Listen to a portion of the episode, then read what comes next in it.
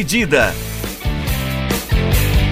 Vamos então com mais um episódio do podcast Dividida. O tema hoje são seleções para a gente ficar de olho, né? Seleções do futebol mundial que, de certa forma, não estão, pelo menos naqueles esquadrões que a gente considera o primeiro do futebol mundial, né? A seleção brasileira, a argentina, também a francesa, mas são sim é, bons elencos que vêm se mostrando potenciais né, para as próximas competições internacionais. A gente escolheu cinco delas e eu começo aqui com o Guilherme Milani, justamente pela seleção da Ucrânia. Conta pra gente aí o é, que, que você vê de diferente que, que possa é, justificar a presença dessa seleção no nosso podcast, Milani. Bom, fala galera, fala Léo, fala Brinjel. Uh, então, essa seleção ucraniana é uma seleção que promete fazer um, um certo barulho, tem tudo para fazer um certo barulho nos próximos 10 anos aí do futebol europeu, principalmente. É atual campeã mundial sub-20, né? Uh, conquistou o título em 2019 na Polônia, uh, com bastante destaques, né? A gente pode destacar que é uma, é uma seleção. O principal nome dela atualmente é o Alexander Zinchenko, que é um jogador que faz ali o corredor esquerdo praticamente do Manchester City, mas tem nomes muito promissores, né, como por exemplo o Vitor Tsigankov, o Mikola Chaparenko, dois meses no Dinamo de Kiev, que vem com uma geração muito forte aí para essa para esse futuro, né? São nomes que podem pintar aí num, num grande centro europeu muito em breve. Uh, acredito que não deva ser uma seleção que vai brigar por muita coisa a gente olha para a Ucrânia, putz, a Ucrânia é uma seleção que apareceu aí em 92, né? Estrearam em 92, acho, uh, se não me falha a memória, depois da, da, da, dissolução da União Soviética. Então não tem uma rica tradição no futebol, tem uma aparição em Copa, duas aparições em Euro. Acho que vai ser presença mais constante. É, então, para a galera que gosta do álbum de figurinha, vai ver mais esses nomes complicados aí uh, de 4 em 4 ou de 2 em 2 para quem for louco o suficiente de pegar os álbuns da Euro também. É interessante, né? A seleção da Ucrânia ela tem, tem muito isso realmente, mas eu ainda acho que está um pouco distante da gente encontrar nomes como foi, por exemplo, o Shevchenko, né? A, a, história da Ucrânia ela praticamente se confunde com a história do atacante que, que defendeu Chelsea, Milan, entre outras equipes. É, um, um, talento absurdo, né? Numa geração que tinha bons atacantes no futebol mundial, ótimos é, avantes. É, me recordo que só alguns deles da época, Eto'o, Henry, que, que realmente estavam no mesmo patamar que o Shevchenko, e isso mostra a grandeza que ele teve para o futebol. E eu acho que talvez é, por mais que a gente tenha bons nomes hoje na seleção da Ucrânia, eh, não vejo nenhum deles eh, nesse momento despontando, pelo menos como um talento possível nesse mesmo nível. E para a gente continuar, Bringel, qual que é a próxima seleção aí que você vai destacar para a gente? Então, Léo, falando é, um oi para você, para o Milani, é, a gente vai falar da Noruega, porque a Noruega é uma seleção muito interessante, porque ela tem dois jogadores que vêm causando um impacto bem grande nos últimos anos Principalmente o, o Haaland e o, e o Odegar. O Odegar é uns. Acho que todo mundo vai lembrar uns 4 anos atrás, quando ele causou muito barulho na internet com uns vídeos absurdos. E depois ele foi contratado pelo Real Madrid. Aí depois foi para o Vitesse. Depois, ano passado, pelo Real Sociedad. Foi muito bem lá. E o Haaland é o cometa, né? O cara sensacional. Vem fazendo uma temporada absurda pelo, pelo Borussia. Desde quando ele chegou no, no meio da temporada passada. E essa seleção da Noruega é interessante, eu acho que ela tem algumas coisas similares com a Ucrânia no sentido de que tipo, essa talvez seja a melhor geração dessa seleção após a principal ou a mais conhecida dela. Porque como você disse, da Ucrânia foi a geração do Shevchenko, que é a geração que basicamente todo mundo conhece e ninguém lembra de muitas outras. E a Noruega, a única geração que o pessoal lembra é a dos anos 90, que foi para duas Copas do Mundo. Então, essa geração tem tudo para se destacar no cenário europeu, para ter boas classificações na Euro, na Liga das Nações, fazer uma boa campanha. Lógico, não dá para competir com as grandes seleções, porque o, o, a, a, o talento ali não é tão amplo quanto em outras seleções. Mas tem, como eu disse, o Haaland é muito bom jogador, o Odegar, o Sorloth, que é, está jogando no Leipzig, que é muito bom jogador, o Peter Hauger, que chegou no Milan agora, que fez um, um gol na, na Euro. São talentos que, que dá para se lapidar e construírem um bom time, como algumas das seleções nórdicas fizeram nos últimos anos. Né? Algumas delas talvez nem tinham super craques que nem o Haaland e o Odegaard, mas tinham peças importantes que dava para formar um time interessante e ser minimamente competitivo, né? Então eu acho que essa seleção da Noruega tem tudo para fazer algo similar a isso. E eu acho que talvez uma diferença que a gente possa colocar aqui, acho que vocês vão concordar comigo, com a Ucrânia, é que a Noruega tem um jogador que aí sim destoa demais dos outros, e eu diria que destoa muito da maioria dos atacantes do futebol mundial hoje, inclusive, mesmo com a idade ainda muito, muito baixa, né, 19 anos de idade, o Haaland é, é um talento absurdamente é, meteórico, né, para usar a palavra que o Brinjel usou aqui. É um desses jogadores que a gente, pelo menos a minha expectativa é que facilmente ocupem um posto no futebol mundial que hoje é, é de atacantes como Lewandowski, como Soares, eu acho que é só questão de tempo e de rodagem para esse, esse valor individual assumir essa posição como realmente um centroavante e talvez ser o que para a Ucrânia foi o Shevchenko. Eu acho que ele tem o potencial. Se ele vai virar ou não, a gente, claro, faz a ponderação. Né? O futebol é muito dinâmico, muita coisa pode mudar. Lesões, inclusive, é, de repente alguma mudança no comportamento do próprio jogador que, que desfoca muitas vezes quando está no auge muito cedo, né? E não consegue absorver tudo isso. Mas eu acho que, que é um jogador que surge com essa, pelo menos essa capacidade, né? Para conseguir fazer a diferença. E para a gente seguir aqui também na lista de seleções, né? A gente pode citar uma que é uma seleção que cujo futebol não era lá um esporte tão praticado assim até pouco tempo atrás, né, Milani? É, exatamente, Léo. Uh, já faz algum tempo que a, a, a, gente que é do futebol, a gente ouve falando, não, mas se os Estados Unidos focarem no desenvolvimento do futebol, os caras dominam o esporte e tudo mais. E não é, não é a geração que vai ganhar a Copa do Mundo para os Estados Unidos, mas é uma geração que vai, que eu acho que pode mudar o patamar, assim, da, da, da seleção, assim, né?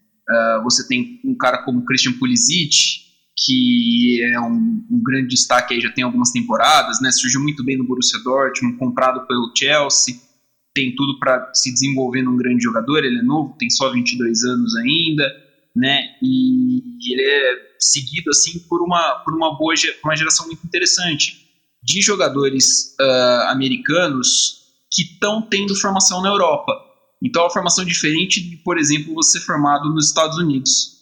Caras como Tyler Adams do RB Leipzig, que por incrível que pareça é formado nos Estados Unidos, né, que enfim, mas o Weston McKinney, que começou no Schalke 04, uh, ah, o Timothy Weah, que é da base do PSG, uh, ah, filho do Jorge Weah, ele nasceu nos Estados Unidos e falou que queria defender o, o país, Giovanni Reina, do Borussia Dortmund, Serginho Deste, atualmente no Barcelona, todos esses caras têm menos de 21 anos. Todos esses caras tão, têm pelo menos uns 15 anos de seleção que pode contribuir muito para um, uma mudança de patamar do, do futebol norte-americano, né?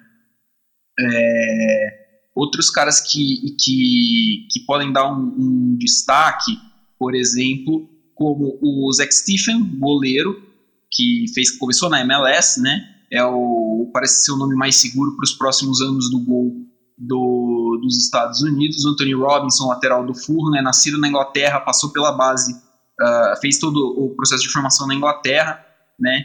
E outro jogador, além do Zach Stephen, que é uma curiosidade, é o Mark McKenzie, zagueiro do Philadelphia Union, que é um dos caras mais bem cotados do, do, da MLS hoje. Uh, são jogadores que jogaram futebol americano universitário, né? Então eles passaram pela categoria de base, pelo processo de formação até os 17 anos mais ou menos dos clubes, jogaram uma temporada na universidade, que é uma, uma coisa da cultura norte-americana de formar jogadores uh, de basquete, de futebol americano, até de beisebol, pelas universidades, e depois voltaram para as equipes principais. Podem estar contribuindo muito para essa seleção voltar ao, um, a, a, buscar um patamar mais forte. Uh, ficar de fora da Copa de 2018 foi um golpe muito forte nos Estados Unidos, na seleção dos Estados Unidos. Então, uh, esse processo que passa uh, essa, essa rejuvenescida, meio que forçada até, né, do, da seleção, vai, vai passar por esses nomes e uh, o, o, futuro sucesso, né, títulos da Copa Ouro, títulos da CONCACAF Nations League, aparições mais, mais imponentes até em Copa do Mundo, vale lembrar que os Estados Unidos vai ser sede da Copa do Mundo em 2026, é, e não vão querer fazer feio, então vai passar pelo nome dessa galera e é, acho que é o, o, o que pode abrir as portas para outras gerações, talvez mais dominantes, talvez mais fortes, caso consigam um resultado positivo no, no futuro. Realmente, e para a gente dar sequência aqui, uh, eu acho que aí a, a, briga começa a ficar mais pesada, né? Com, com elencos mais completos, de repente com perspectivas de títulos é, maiores dentro de um cenário claro de seleções, que é a seleção portuguesa, né? A gente pegou duas gerações seguidas, muito privilegiadas tecnicamente. A primeira de Deco, Figo e companhia, a mais recente que teve o Cristiano Ronaldo como principal nome, mas também acompanhado de alguns bons jogadores, embora sempre com um elenco mais desequilibrado, né? Parece que pelo menos é, o que se observa é que talvez não tenha um novo CR7, não tenha um novo Figo, só que pelo menos a impressão que eu tenho é, é, é que existe uma construção de elenco muito mais interessante vindo por aí, né, Brinjel? Sim, parece que teve um, um trabalho de base nos últimos, digamos, 10 anos em Portugal que, que chama bastante atenção. Que nem você falou das gerações anteriores, dos últimos 20, 25 anos, que tem nomes como o Figo, o Ronaldo, o Deco, o Maniche, todos esses caras, que são caras que, todo, que a gente lembra, só que eles estavam ali em times não tanto equilibrados, esses caras tinham um destaque, mas o resto da seleção não era tão competitiva. Então eu acho que dessa vez a Portugal está conseguindo vir com uma geração muito forte de jovens jogadores e que vai ter uma mescla muito bacana com os caras que ainda estão lá e que ainda tem mais alguns anos para ser bem produtivos. E só lembrar que na última Euro e a última Nations League, quem ganhou foi Portugal, que já vem demonstrando esse trabalho bem, bem produtivo. Alguns dos principais jogadores dessa geração, que é o João Félix, Rubem Neves, o, o Trincão, que foi para o Barcelona agora, o Jota, que, tá, que chegou no Liverpool também, que teve um destaque no, no Wolverhampton no ano passado. E outros jogadores que também têm um, um potencial para serem, de certa forma, coadjuvantes numa seleção, mas que, se você pensar que ainda tem Cristiano Ronaldo com alguns bons, digamos, dois, três anos de alto nível, e com esses jogadores crescendo muito, esse time vai ser absurdamente forte. Tem tudo para ser o junto com talvez França, Inglaterra, não sei como vai, o Brasil vai estar, uma Alemanha, talvez essas sejam as principais forças para os próximos anos. E assim, ainda que na nossa tabela aqui de jogadores, a gente não citou jogadores que são realidades hoje para Portugal. É, no time bagunçado hoje do Solskjaer no United, a, a grande luz técnica é o Bruno Fernandes. É impressionante. O, o United ele conseguiu trazer muitos bons jogadores que não renderam no próprio elenco. O Bruno Fernandes ele tem sido a, é, a exceção, né? Mesmo no time bagunçado, no inglês, ele tem conseguido se sobressair. Tecnicamente é muito bom jogador, tem uma visão de jogo assim muito diferenciada, que também é aliada a uma capacidade de se movimentar também muito legal dentro de campo. Né? Não é um jogador estático, muito pelo contrário, consegue transitar bem entre as linhas. É, é, é, um desses jogadores que a gente cita que, que não, não é mais uma, uma revelação, é uma realidade. tem acho que 25, 26 anos, tem bons anos pela frente ainda é, de futebol para jogar. 27 anos de idade, o Brejão me confirmando agora. É, e, e, além do, do Bruno, né? A gente tem também ali com, com um potencial legal. É, é, é, pela direita, né? Pela, pela ponta ali, o, o Bernardo Silva, que está no rival do United, está tá no City hoje, também muito rápido, muito veloz. É, complementando também o que o Bringel disse, você coloca um CR7 como centroavante, alguém mais estático na frente, só para realmente ser aquele finalizador, aproveitando muito bem o que ele tem é, e também relativizando aquilo que ele não tem mais, que é a mesma explosão de antes, né? Acho que dá para construir uma seleção aí para de repente pensar sim, por que não? Em chegar numa semifinal de Copa do Mundo, até numa final. Se a Croácia chegou, não vejo motivos para duvidar que Portugal também tenha essa capacidade. Para a gente fechar o nosso top 5, Milani, qual que é a seleção elencada aí? Fechando o, o nosso top 5, Léo, é a Inglaterra né? Uh, muito se fala também de, de, grandes gerações inglesas, né, que, que às vezes acontece uma sobrevalorização né, do futebol inglês, de jogadores ingleses, mas essa parece ser uma, uma geração que está mais perto de atingir esse patamar que se espera né, do, da, da seleção inglesa.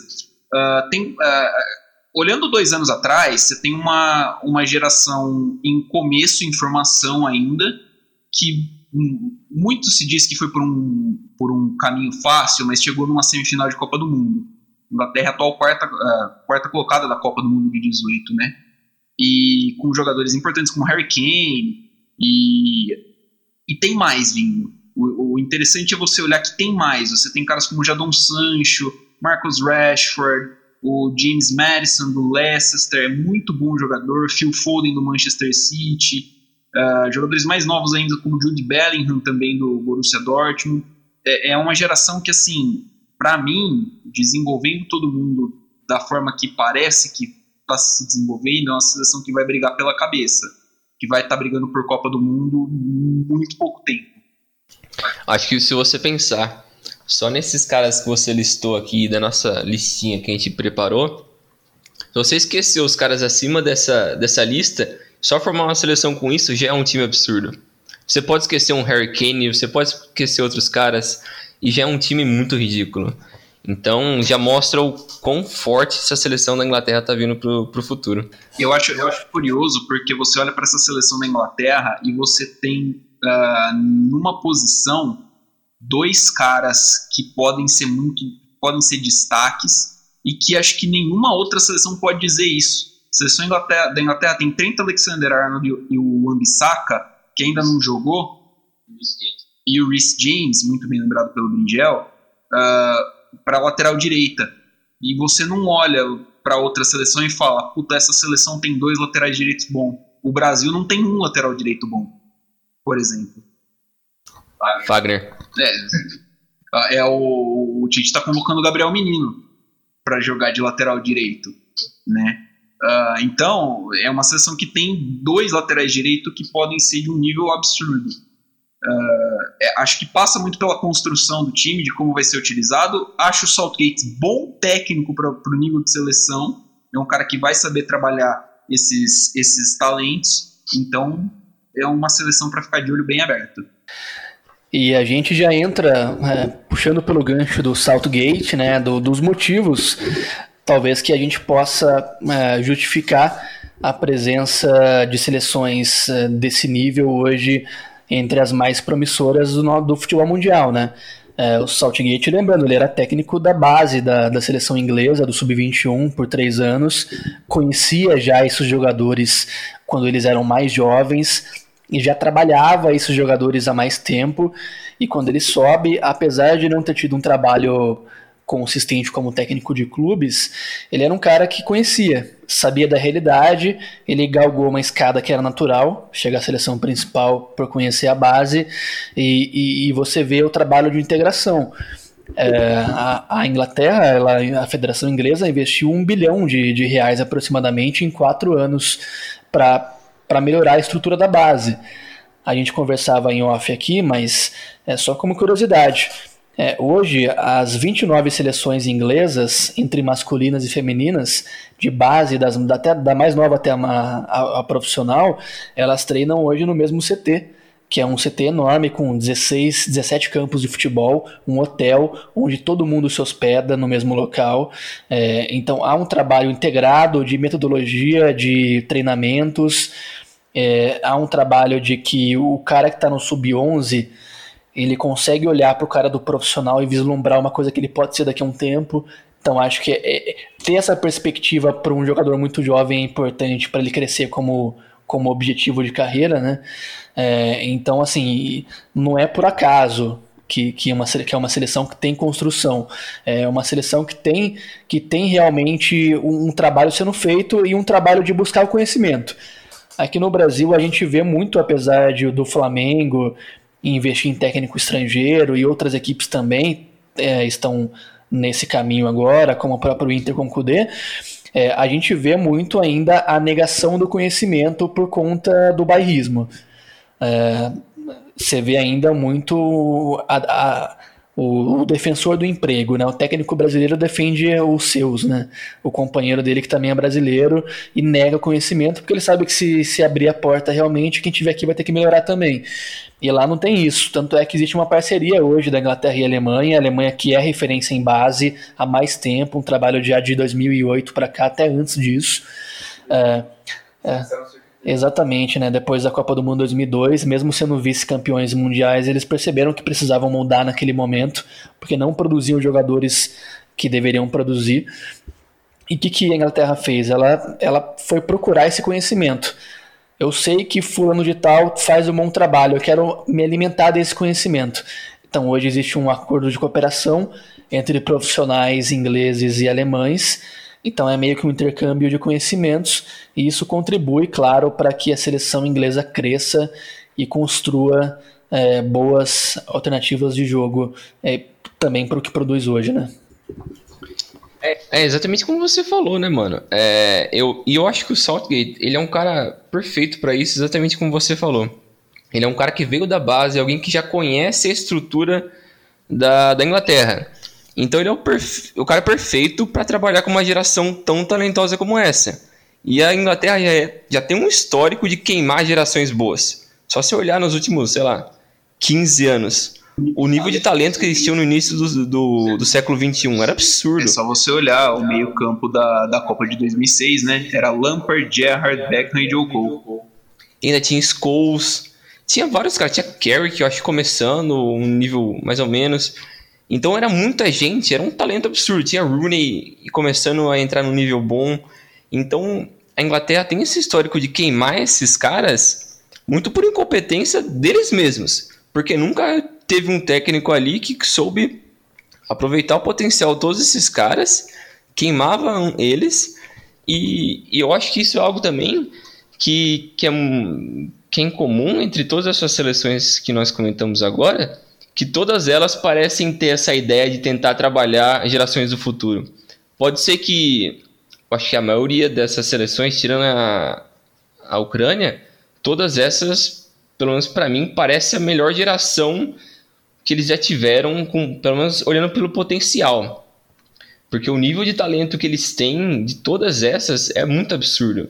E é muito parecido o, nível deles, dada a devida proporções de cada uma, né, do tamanho de cada país.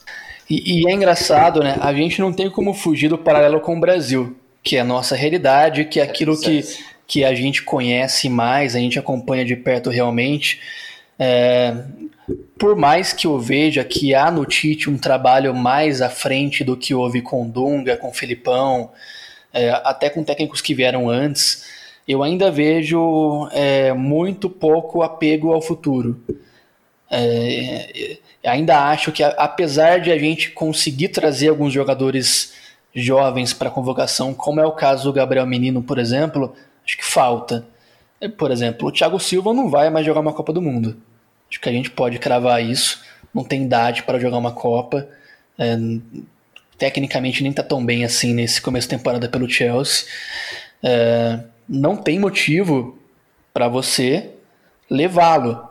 Sendo que no Brasil há outras opções de zagueiros mais jovens Claro, menos, menos experimentados, menos experientes. Pode ser o cara que vai entrar e vai tremer a perna, mas tem que tremer agora. Porque vai chegar a quatro anos numa Copa do Mundo e você vai ter que contar com o cara. Se o cara não tiver preparado, não tiver treinado para isso, não tiver sido, sido, convocado antes, o cara não vai render.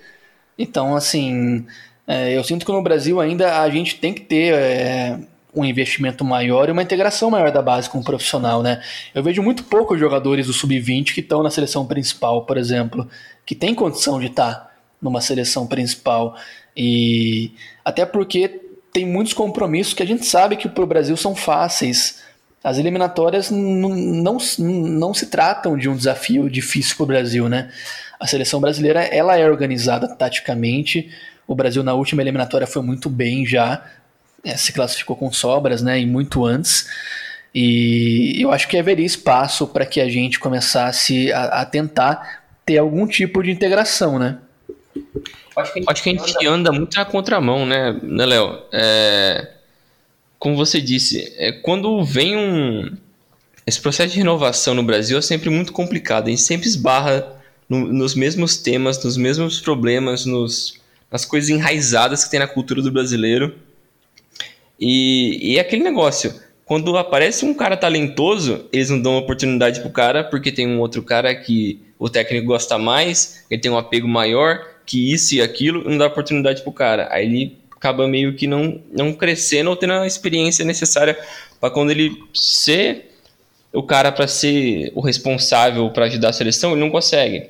E quando aparece alguém no acaso, um talento no acaso, já que a gente não sabe investir no, na formação de base, quando aparece alguém assim, a gente trata mal até o cara, cara querer ir jogar em outra seleção ou você pensar nele quando o cara tiver 20 e poucos anos. Então você está matando o talento desde o início. É, eu, eu, concordo com o Léo que o processo, o processo de renovação, não sei nem se dá para falar de renovação, porque a, a seleção acho que, que jogou a Copa de 2018 já não era tão velha em termos acho que de idade, acho que dá para reaproveitar bastante gente, mas o processo de renovação da seleção poderia ser mais agressivo. Eu acho que caras como, por exemplo, o Vinícius Júnior, o, o, o, Rodrigo, do, do, ambos do Real Madrid, eles poderiam ter mais espaço na seleção. Caramba, a gente jogou contra a Bolívia em casa, uma Bolívia que veio com, sei lá, o time C, velho. Os caras vieram com o time C aqui, depois fomos jogar com o Peru, sabe? Dá para você testar mais gente. Aí você olha para a convocação do Tite. O Tite convocou a seleção hoje, mudou três nomes, cara. Três nomes. Que que custa? Sabe? É, é difícil. Você acha que tem necessidade de você convocar o Alisson para jogar contra a Venezuela e Uruguai? Cara, não dá. Ah, o Uruguai é um adversário forte, tudo bem. Beleza, acho válido. É, é uma das seleções mais fortes do continente, mas assim, não tem. O Thiago, o Thiago Silva que o Léo falou, não tem. Cara, ele tem 36 anos. Eu sou muito fã dele. É um, para mim, o melhor zagueiro do século no Brasil. O melhor zagueiro brasileiro do século. Mas não dá, passou, acabou o tempo dele. Muito obrigado. E já era. Dá para você abrir espaço para outros, jogadores. Mesmo que esses caras não vão ser titulares agora, leva a molecada. Uh, os caras estão de prova. Em 2015, quando a gente estava na faculdade, eu defendi. O técnico era o Dunga, né? Eu defendi o Dunga levar o Alisson para a seleção pro Alisson. Fala assim, cara, não, mas o Alisson falou, beleza. Eu falei, leva o Alisson, nem que seja para deixar como terceiro goleiro. O cara vai acostumando com o ambiente de seleção, o cara vai se sentindo em casa. Esse tipo de coisa ajuda na adaptação. Agora, não dá para você esperar você lançar um moleque da um moleque uh, com uma camisa da seleção brasileira na Copa do Mundo. Não dá. A camisa é pesada, a pressão é grande. O Brasil, a gente não tem aquela pressão. Uh, uh, aquele negócio de será que a gente vai classificar? Não, pra gente a questão é quando.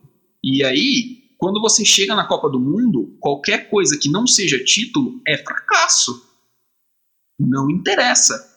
Porque é o que a gente foi acostumado. Então, para lidar com essa pressão, para lidar com esse tipo de coisa, ou você faz, ou, ou, você usa, você renova a seleção durante os testes, durante amistoso, ou durante as eliminatórias, que eu acho que seria mais justo, porque são jogos competitivos entendeu? Mas se não é feito, depois não adianta cobrar lá na frente de que o cara não vai render, que o cara vai tremer numa, num jogo de Copa do Mundo, o cara vai tremer num jogo maior. É isso, né? É isso. E, e a gente olha pro, pro que é feito no Brasil, é, eu, eu, vejo muito uma postura conservadora do, dos profissionais que atuam no Brasil, de certa forma, tanto na seleção brasileira quanto no, no, no futebol é, realmente é, corriqueiro aqui do nosso país. É, você tem, por exemplo, situações em que você pode. É, eu, eu acho que a gente tem que parar com a ideia de que seleção tem que ser sempre os mesmos 11, sabe? Porque vai chegar na Copa, pode ser que o Firmino tenha tido uma lesão no joelho, tenha rompido o ligamento e não vai estar tá bem. E aí como é que você fica? Você pode fica... chegar na ah. Copa e depender do chute do Renato Augusto para passar de fase contra a Bélgica. Faz quantas Copas que a gente tá falando isso do elenco, mano? Que a gente reclama que o elenco não tá bom. Faz quantas Copas aí que convoca errado? Meu Deus do céu. Exato, e, e é isso. A, a gente tem que parar de criar essa ideia de que o grupinho é fechado. O Dunga criou isso assim, que deu certo até para ele, a seleção era limitada, chegou longe na Copa do Mundo. É, Felipão também teve isso lá em 2002, é, exatamente, Parreira também, mas é, é, o que eu falei, o futebol ele está em constante mutação. A gente está hoje em 2020, a Copa era daqui a dois anos, era no final do ano, inclusive no, no Qatar, né? E, e a situação, ela não vai ser a mesma que é hoje. Você vai de repente ter jogadores que estão agora que não vão estar tá rendendo. E o maior exemplo foi o que você deu. O Renato Augusto já era um jogador trintão lá em 2016. Era previsível que caísse o rendimento, porque ele foi para a China. Então, assim, num cenário de competição menor, obviamente o cara vai acompanhar aquilo que ele joga. Se ele, se ele tá na Inglaterra, é uma outra situação. Então, assim, era previsível que o Brasil fosse depender de uma alternativa para esse jogador. E o Brasil não produziu um plano B. E tinha tempo, essa é a questão. Tinha cenário para isso, tinha território para isso. E hoje é a mesma coisa. Eu acho que, por exemplo, o Menino, ótimo que ele levou o Gabriel Menino, mas ele leva como volante, que é como ele está jogando hoje no Palmeiras. O Patrick de Paula pode estar também, também levaria, porque para mim joga mais que o Menino, inclusive. Uh, você tem outros jogadores também que estão na Europa, de atacantes o Matheus Cunha pode surgir aí no futuro. Hoje ainda pode não ser, mas testa, leva, o cara se acostumar com o ambiente. Às vezes o cara coloca a camisa de uma seleção como a do Brasil, ele cresce, a moral eleva. Então acho que assim, é, pode haver mais espaço para testes. E, e quando eu falo teste, não é testar o sei lá, o Thiago Galhardo, com todo respeito a ele, é um ótimo jogador, tá muito bem, estão pedindo ele agora, mas não, não vai jogar a Copa do Mundo, desculpa, mas não vai jogar. É bom jogador pro cenário nosso, mas não tem idade mais para longo prazo. É, é levar jogadores que estão surgindo agora. O Brasil, por exemplo, podia ter levado o Firmino pelo menos uns três anos antes. O Firmino já era um puta meia, era meio um meio campista, na verdade, né, no, no futebol alemão, é, no Hertha. No Hoffenheim, exatamente, desculpa. Então, é, assim, já tinha condição de estar jogando antes, num cenário que o Brasil não tinha meia, ele podia ocupar esse espaço, e aí o cara, somente quando foi pro Liverpool, ele se tornou um, uma vitrine para a seleção brasileira. O Diego Costa, o Brasil sem centroavante, levamos o Fred e Jô. Eu sei que você gosta do Fred, eu também gosto, mas assim, o Diego Costa naquela ocasião era mais atacante que os dois. Então, assim, o Brasil perde muita oportunidade de levar bons jogadores que poderiam cumprir papéis melhores do que quem está no elenco hoje. É, eu acho que um, um, exemplo desse é o Coutinho em 2014. O Coutinho faz um 13-14 bom pra cacete e não é nem considerado pra Copa.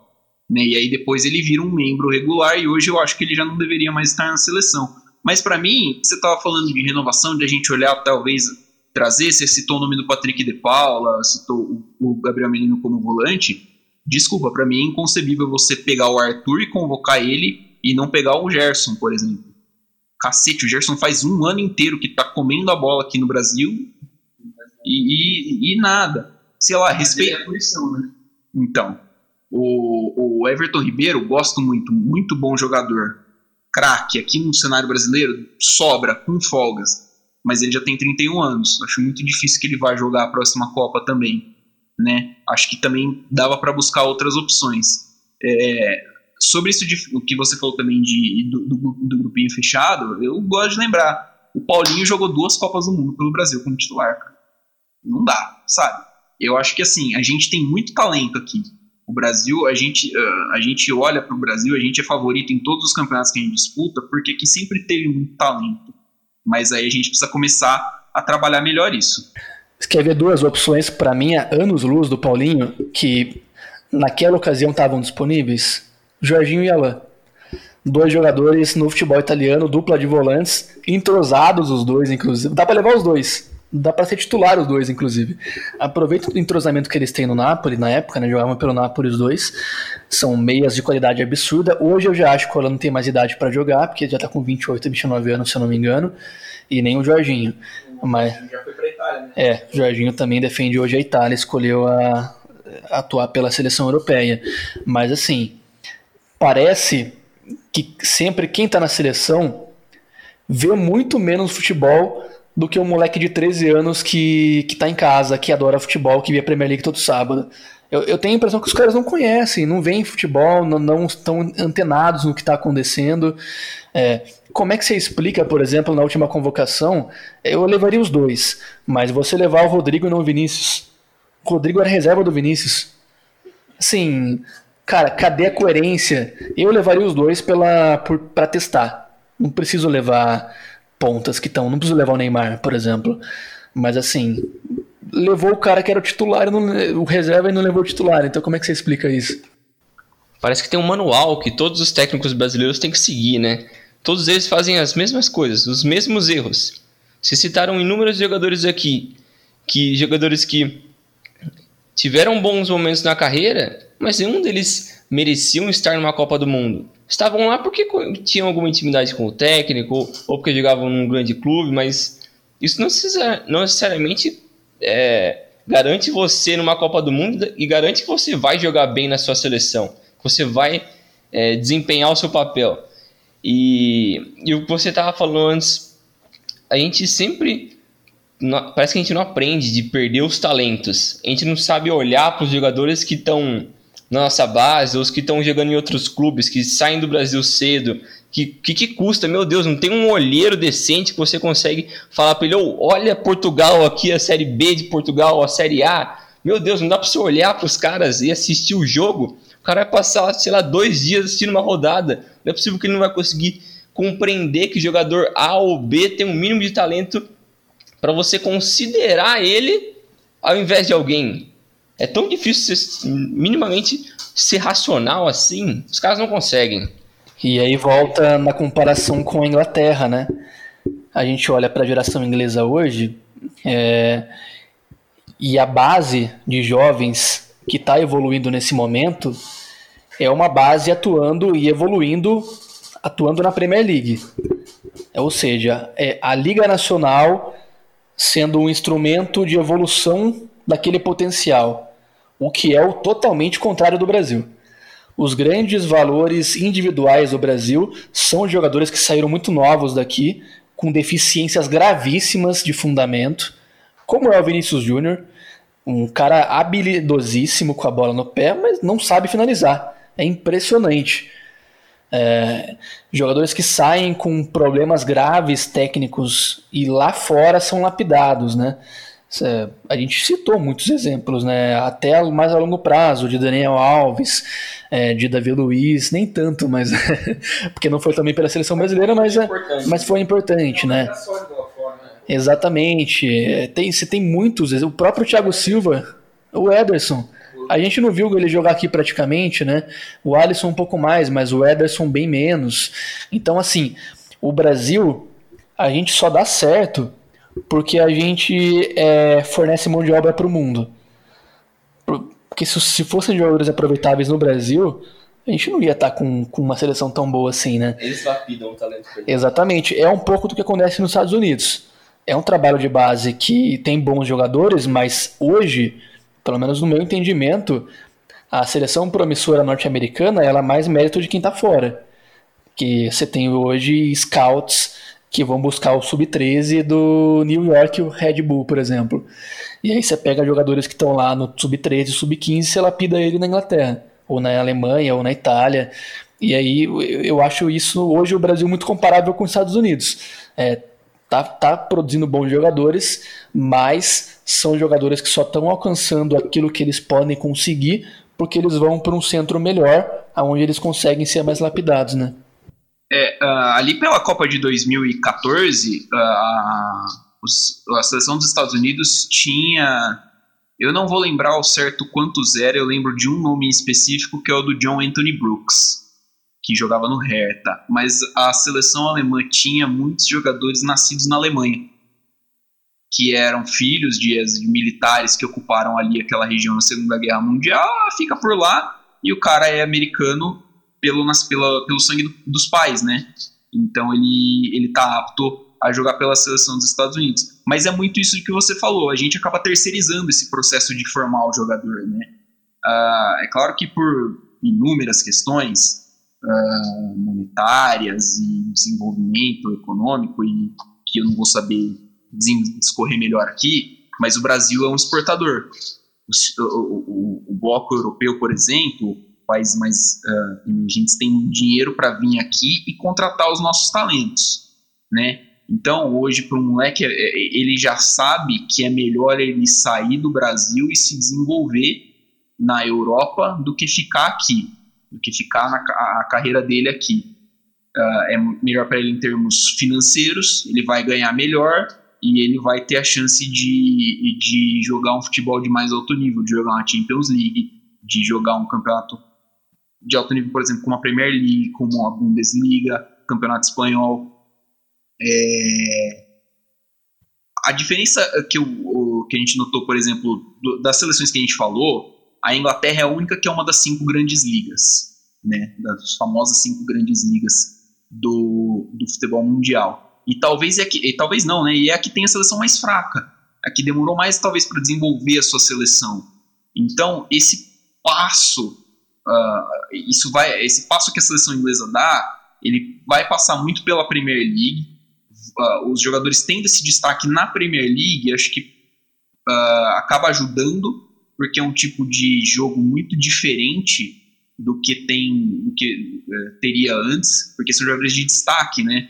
Antes você pegava, ah, tem um destaque aqui, sei lá, o cara tá jogando no Southampton, o cara compõe o elenco no Chelsea, o cara compõe o elenco no Arsenal nunca era um destaque, o cara principal do time, do, do, das cabeças, até porque ainda hoje a cabeça, de, os grandes nomes desses times são estrangeiros, mas acho que no, o próximo passo é esses nomes serem ingleses. E aí eles começam a valorizar mais o trabalho deles, né? o, o, o talento deles mesmos. Um negócio que eu pensei aqui agora, vocês disseram no começo aquela que a Alemanha começou a investir mais em base lá por volta de 2000, né? Depois da Euro de 2000.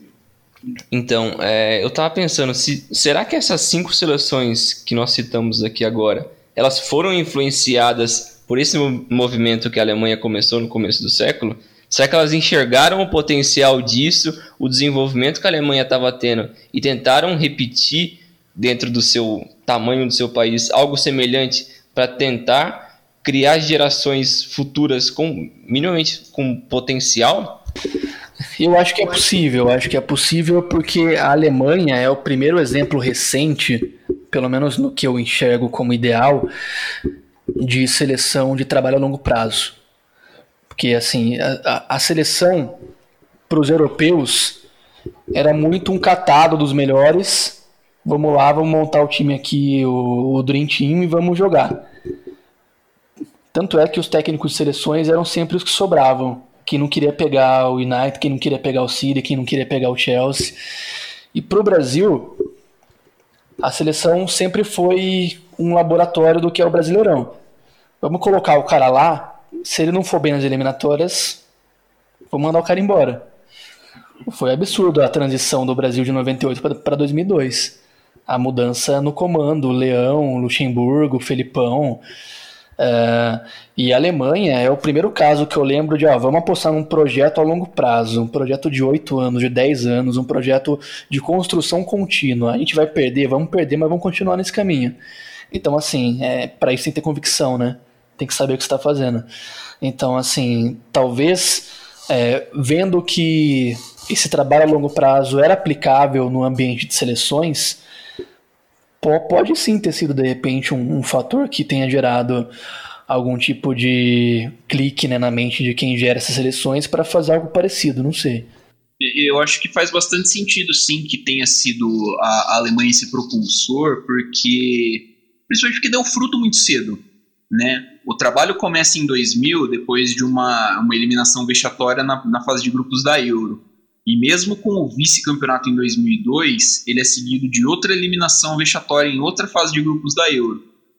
Mas aí, a partir de 2006, você percebe que tem uma evolução clara.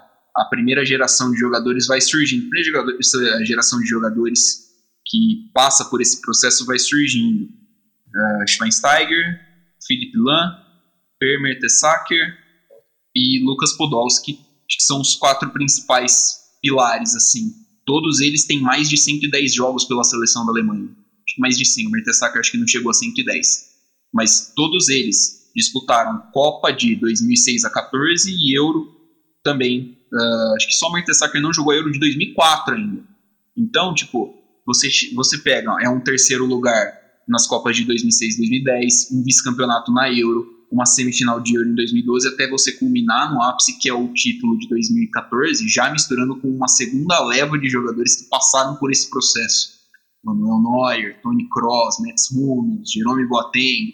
Então, você vê que o resultado, ele deu, a, a, essa geração alemã deu resultado em tão pouco tempo, que eu acho que assim, o, o, você bate o olho e fala, cacete, esse é um caminho que pode dar certo. Você trabalhar dessa forma pode dar certo. O quanto disso vem da Alemanha ser uma das cinco potências do mundo do futebol, de ter uma liga forte. Não, não, não vou chamar de competitiva, porque a Bundesliga, em questão de título, ela não é tão competitiva, mas é uma liga forte. É, o quanto disso vem daí, não, não dá para saber. Mas é um experimento, é alguma coisa que acho que pode ser usada como, como, como molde. Mas eu acho que você tem, inclusive, possibilidades de trazer isso para uma amostragem mais reduzida, né? Você tem um exemplo de como o futebol pode ser organizado e render bons jogadores, que é o Uruguai. Um país de 3 milhões de habitantes, menor que a cidade de São Paulo praticamente, ou pelo menos o estado, é, que consegue produzir. Claro que nem sempre você vai conseguir produzir um Soares, mas você tem sim bons jogadores do Valverde, volante do Real Madrid. Você tem uma série de, de exemplos de atletas que estão hoje nas principais ligas do mundo e vêm de um país minúsculo, cara. É, o Uruguai há pouco tempo atrás tinha Forlan, Cavani e Soares ao mesmo tempo e os três em bom nível. É, você tem exemplos é, de coisas que dão certo em países menores. O que eu vejo no Brasil hoje, o problema para mim é, é, o começo, é, é lá de baixo. A gente discutiu isso porque a gente fez trabalhos na faculdade sobre isso. Quanto que a base do Brasil nos anos 90 era muito boa e o quanto o nosso futebol era genial, cara. Confrontos entre Corinthians e Palmeiras e São Paulo nos anos 90 eram verdadeiras seleções brasileiras. Por quê? Porque é, o time lá do, do Tocantins tinha, uma, um, tinha lá um moleque de 16 anos que rendia.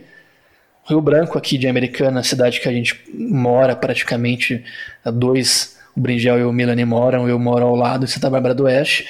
É, é um time exemplo disso, que conseguiu, numa cidade ali é, de uma região metropolitana de Campinas, para ter caras, revelar jogadores como como Mineiro, como Marcos Assunção, como Marcos Senna, Flávio Conceição jogadores de seleção brasileira, né? Seleção espanhola, seleção mexicana, que é o caso do Zinha. Então, é, o que eu vejo hoje, eu já cobri alguns clubes da região, no trabalho de base, é o seguinte: eu tenho lá o profissional, que meu time joga na Série 2 do Paulista. Eu tenho a base, eu nem tenho o elenco. O que, que eu faço? Eu trago lá fute talentos. Você não quer, me, me paga aí 100 mil. Você assume aí o futebol. Você coloca o jogador que você quiser, você usa o meu estádio, a minha estrutura, você pode disputar a competição com o meu nome. O que acontece hoje é isso. O União Barbarense não tem base, o Rio Branco até, até, até tem um trabalho um pouquinho melhor, mas você olha outros times da região que terceirizam a base e fazem dela um negócio. E aí, o que, que é? Uma base sem gestão, sem conhecimento, e o jogador ele é praticamente chutado por profissional. Ele chega lá, não sabe finalizar, não sabe cabecear, não sabe se posicionar, você vai falar pro cara recompor, não sabe o que é isso. Então, assim, falta o básico, né? É, o investimento em educação básica no futebol que, que hoje não tem. É igual e agora, e agora no mundo, no normal, que muita gente tem esse problema com diversas áreas da graduação, né? Que o pessoal se forma, mas não tem experiência em nada. Então ninguém consegue trabalhar com nenhuma coisa, ninguém contrata ninguém porque não tem experiência. Você não tem experiência, você não tem como conseguir um emprego. Então eu acho que isso se reflete em várias áreas da vida e não só no esporte, né?